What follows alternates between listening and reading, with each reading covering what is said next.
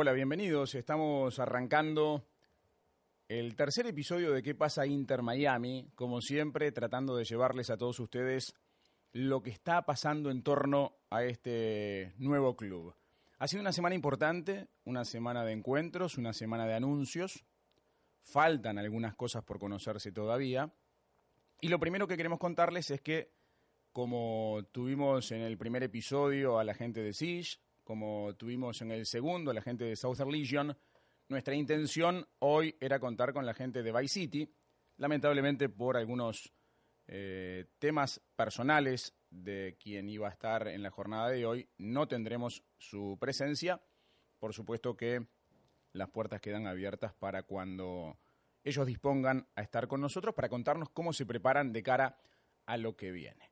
Pero como les decía, hay cosas importantes, hay noticias y vamos a hablar con Don Vizca hoy de los temas que ustedes quieren conocer. A pocos meses del debut en la MLS ya se conocen varios integrantes del primer plantel del Inter Miami. Algunos fueron contratados en el inicio del proyecto, otros se sumaron a través de draft. La lista no está cerrada y la expectativa va en aumento. Con Eduardo Vizcayart analizamos los puntos fuertes del equipo que asoma. Bueno, es un gusto tenerte de vuelta, Don Vizca. ¿Cómo va? ¿Cómo te va, Alejandro? Bueno, han pasado cosas importantes en esta semana, algunos anuncios, algunos hechos. Lo primero es una grata sorpresa que tuvieron los hinchas del Inter Miami, de la cual lamentablemente no, no pudieron participar los medios, incluidos nosotros. Correcto. Porque, eh, una vez más, el club optó por manejar con, con mucho secreto lo que estaba pasando en torno a la llegada ni más ni menos que de David Beckham otra vez a la ciudad. Correcto. Beckham pasó por el estadio. Lo, vamos a recapitular un poco lo que, lo que ha ocurrido en los últimos días. Se había anunciado la probable, eh, digamos, el probable nombramiento del entrenador, la oficialización de la llegada del entrenador. Todavía eso no ha ocurrido, pero sí pasó Beckham por el estadio. Eh, habló con los trabajadores. Vimos un video que los canales de comunicación del club difundieron. Como decías, lamentablemente no pudimos estar allí presentes, pero sí, por suerte, estuvieron los hinchas. Sí, eh, fue una gran sorpresa para los hinchas, una gran sorpresa para los trabajadores del estadio, que pudieron, bueno, sacarse fotos y disfrutar la presencia de, de Beckham y de Jorge Más, donde, bueno, agradecieron, por supuesto, el esfuerzo hecho hasta ahora. Vale la pena acotar eh, que aquí no es que nos ponemos celosos, ¿no? Porque en realidad ningún medio fue, Correcto. fue convocado, ¿no? Esta es una estrategia del club. Eh, uno no la comparte claramente, pero eh, está en su legítimo derecho el club de manejar la comunicación como, como le parece. Coincidió esa situación con otro anuncio importante, que tiene que ver con el calendario. El calendario. Ya se conocía cuál iba a ser la fecha del debut en casa, el 14 de marzo frente a Los Ángeles Galaxy. Y curiosamente el otro equipo de Los Ángeles va a ser el primer rival del Inter Miami en una temporada de la MLS que va a arrancar el último día del mes de febrero. Correcto. Vigésima quinta temporada, o sea, las bodas de plata de la MLS que se cumplen con esta campaña, la 2019. Debut entonces contra el Los Ángeles Fútbol Club a las 5.30 de la tarde, hora del este. Allí será el debut del Inter Miami. A partir de esto, bueno, se van a ir cumpliendo los siguientes pasos, ¿no? Que es, ya tenemos nombres de jugadores que, que- se están incorporando ya tenemos parte del calendario que será anunciado, ya sabemos un poco el formato. El, el equipo va a jugar 34 partidos en la temporada, 17 en casa, 17 afuera. Ellos comprenden 24 partidos interconferencia y 10 partidos contra equipos, eh, perdón, eh, 24 partidos de la misma conferencia y 10 entre eh, ciertos rivales que la liga elija de la conferencia del oeste. Bueno, y se dio esta situación de que Los Ángeles va a ser una ciudad que tenga mucho que ver con el arranque del Inter Miami, porque, bueno, los dos equipos de esa ciudad van a ser los primeros rivales. Insistimos, Galaxy, el primer rival del Inter Miami en el estadio Lockhart. Correcto. Y Los Ángeles FC es el primer rival en la historia del Inter Miami en la MLS el primero de marzo. Y de hecho ya hay campañas de los hinchas para viajar a la ciudad. Eh, hemos visto en las redes sociales cómo se han publicado incluso hasta las tarifas de los vuelos para que, bueno, eh, el equipo pueda tener el aliento correspondiente. Un partido en histórico, el por eso, ¿Qué sí. te parece? Además, frente a un equipo que ha hecho muy bien las cosas en la temporada anterior. De hecho, fue el equipo que consiguió más puntos No es un buen debut. en la temporada regular. Arrancando a partir de allí. Perdió, hacen- perdió, es cierto, en la final de conferencia, pero fue un equipo que hizo muy, muy bien las cosas. Correcto, correcto. Lo tuvimos a Matías Rossi en, en nuestro último podcast. A que- Diego. a Diego, perdón. Y, y a partir de allí, eh, bueno, él tiene que confirmar que va a poder seguir en el equipo, pero seguramente Carlos Vela, en fin, eh, no es un buen debut. Y luego llega el otro partido contra el, el ex equipo de Beckham, que me parece que va a tener para él una, un impacto, un, un, eh, desde lo anímico muy fuerte, ¿no? Sí, Porque- claro. porque es justamente eso.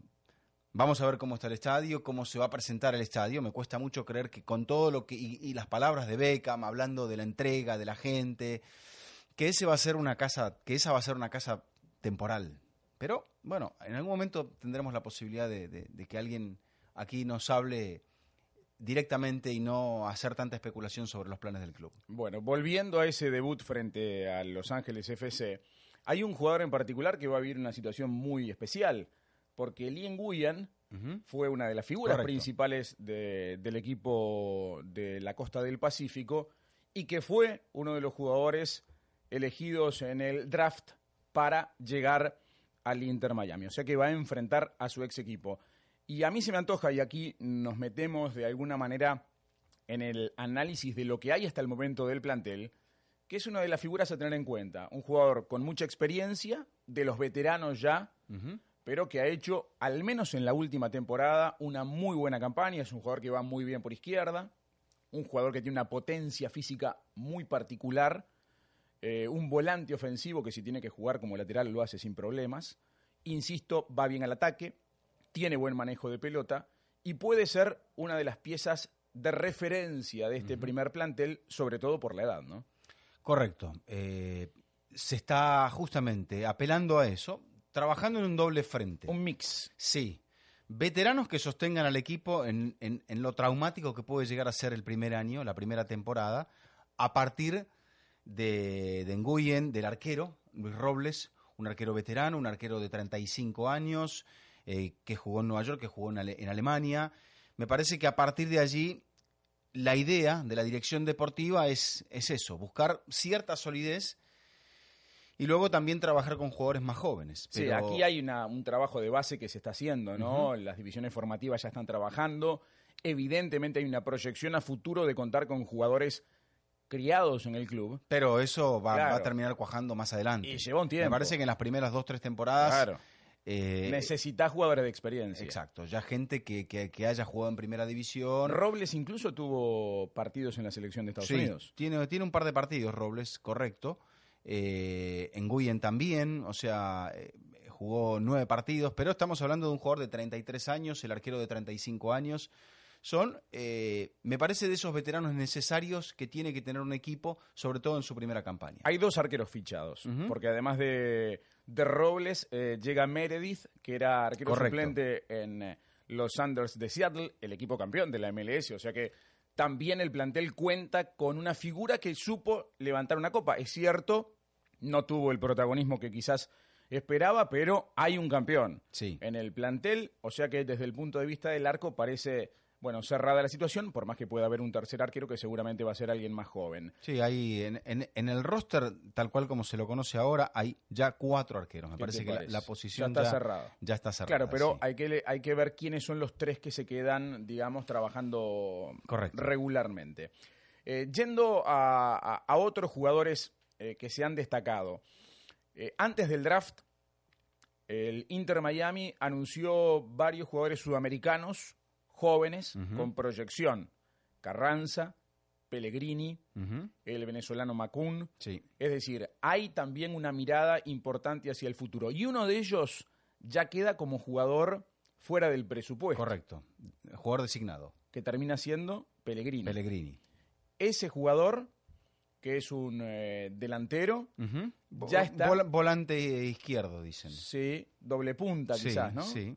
Es un jugador que, que ha anotado goles, un jugador eh, valioso desde el punto de vista ofensivo y que ya le no es que le cierre la puerta, pero de alguna manera baja la cuota a dos jugadores Exacto. que puedan venir de esos pesos pesados, ¿no? Pero ya te deja ver algo. O sea, que uno de tus jugadores designados tiene 19 años y tiene pocos partidos en primera división, aunque venga una primera división de renombre como es la primera división del fútbol argentino, es ya una muestra de intención. Los veteranos, el caso de Robles, por ejemplo, eh, también hablan un poco de, de, de la línea que se quiere trazar. ¿no? No, no, me parece que no. Lo que podemos hacer en esa lectura entre líneas es que no, no se van a tirar cohetes. Como todo había empezado de un modo muy eh, poético, el estadio, en, el terreno al lado del aeropuerto, con esa maqueta preciosa.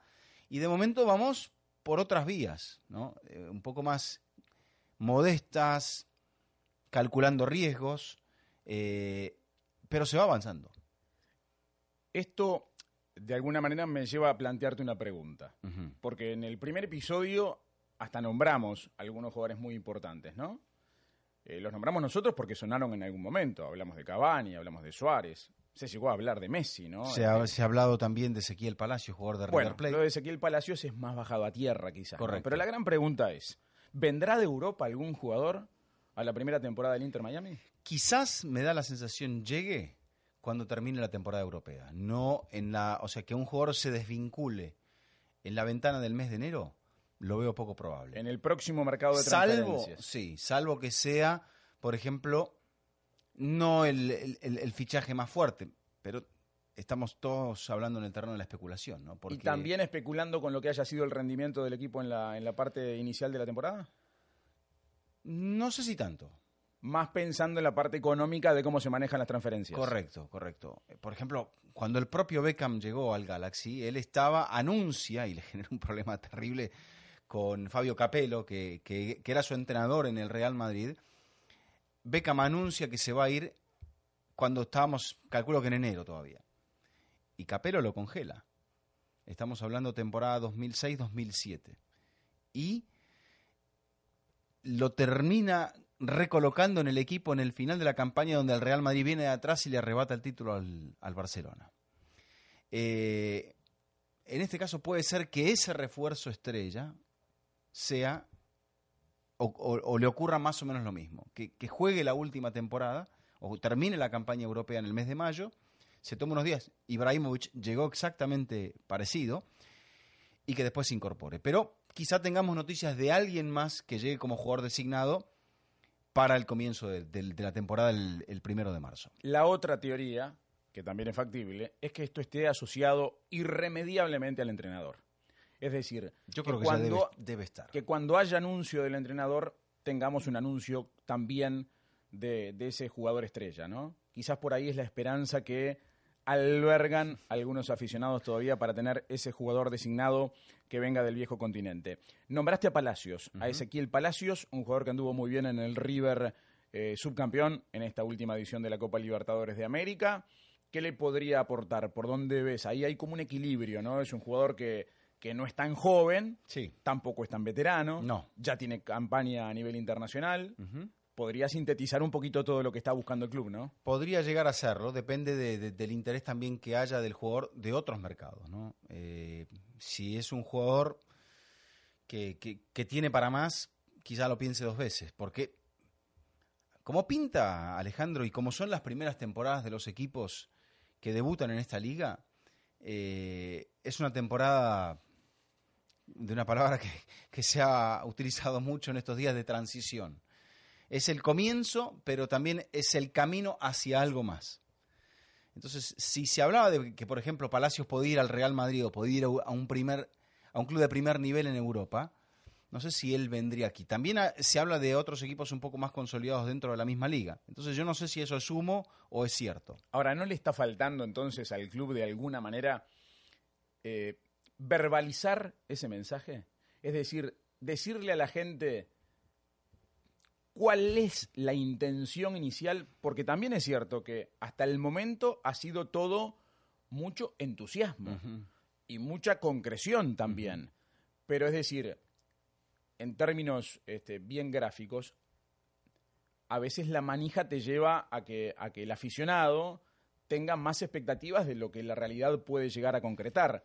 Entonces, me parece. La expectativa me parece que ha superado lo que. Claro, la expectativa está por el, está, por demasiado el cielo, alta. Está por el cielo. Sí, sí. Entonces, la pregunta es: ¿no deberían las autoridades, si ese es en realidad el foco, bueno, decir, tranquilos, este es un proyecto, este es un camino que vamos a recorrer juntos, pero no, no pongamos todas las fichas en la primera temporada, porque si las cosas no salen bien, esto es, es, es obvio, ¿no? A grandes expectativas ante Grandes los malos resultados, grandes decepciones, ¿no? Sí, bueno, ante eh, el interrogante que estás planteando es eh, la, la típica pregunta que la gente en la calle te dice, ¿me lo estás preguntando o, o me lo estás afirmando? Y esa es, esa, esa es la, ese es el tema, ¿no? Eh, ¿Cómo se está palpando esto desde las oficinas del club? No lo sabemos. Lo cierto es que, como habíamos arrancado, ¿no? Para estas fechas, estamos ya a menos de tres meses del debut, eh, para estas fechas quizás da la sensación de que eh, no, no, no tengo un cronograma, por ejemplo, cuando el Los Ángeles Fútbol Club arrancó, cuando, cuando cierta, cierto, por ejemplo, cuando se anunció a Vela. Entonces, habría que ir al archivo un poquito para, para ver eso, porque Vela fue el- la gran contratación para un mercado como el mercado de Los Ángeles, tan fuerte para el mexicano, traer un ídolo mexicano es algo que se estaba manejando.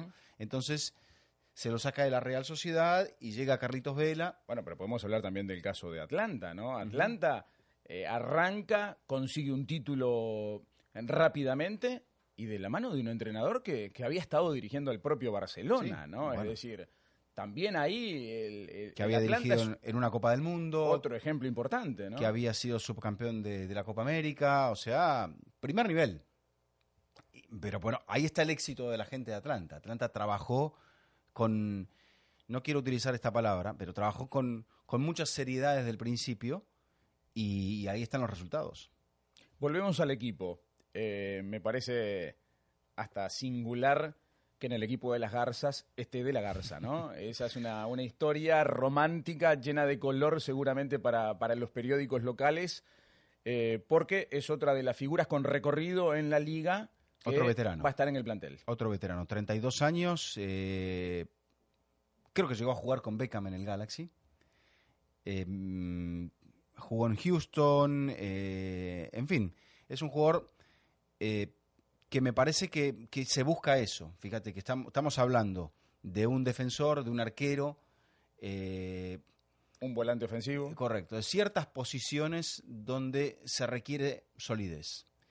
Y bueno, la llegada de, de Adolf Joseph de la Garza, como se lo conoce, AJ, me parece que va dentro de esa línea que el club quiere establecer. El otro elemento importante que surgió en el amanecer del, del Inter Miami es Cristian Macun. Sí, Este jugador muy joven, de origen venezolano. 19 años. Fue capitán de la selección sub-17, integró también la selección sub-20 subcampeona del mundo, ni más ni menos. Un jugador que fue fichado por, por la Juve, cedido en préstamo.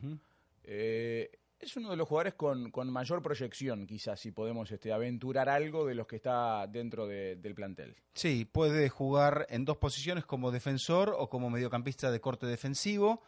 Eh, lo que mencionabas, lo que más llama la atención dentro de su currículum es ese paso por, por la primavera de la Juventus. Eh, pero es muy joven todavía, 19 añitos, eh, de padre de origen camerunés y todo por delante.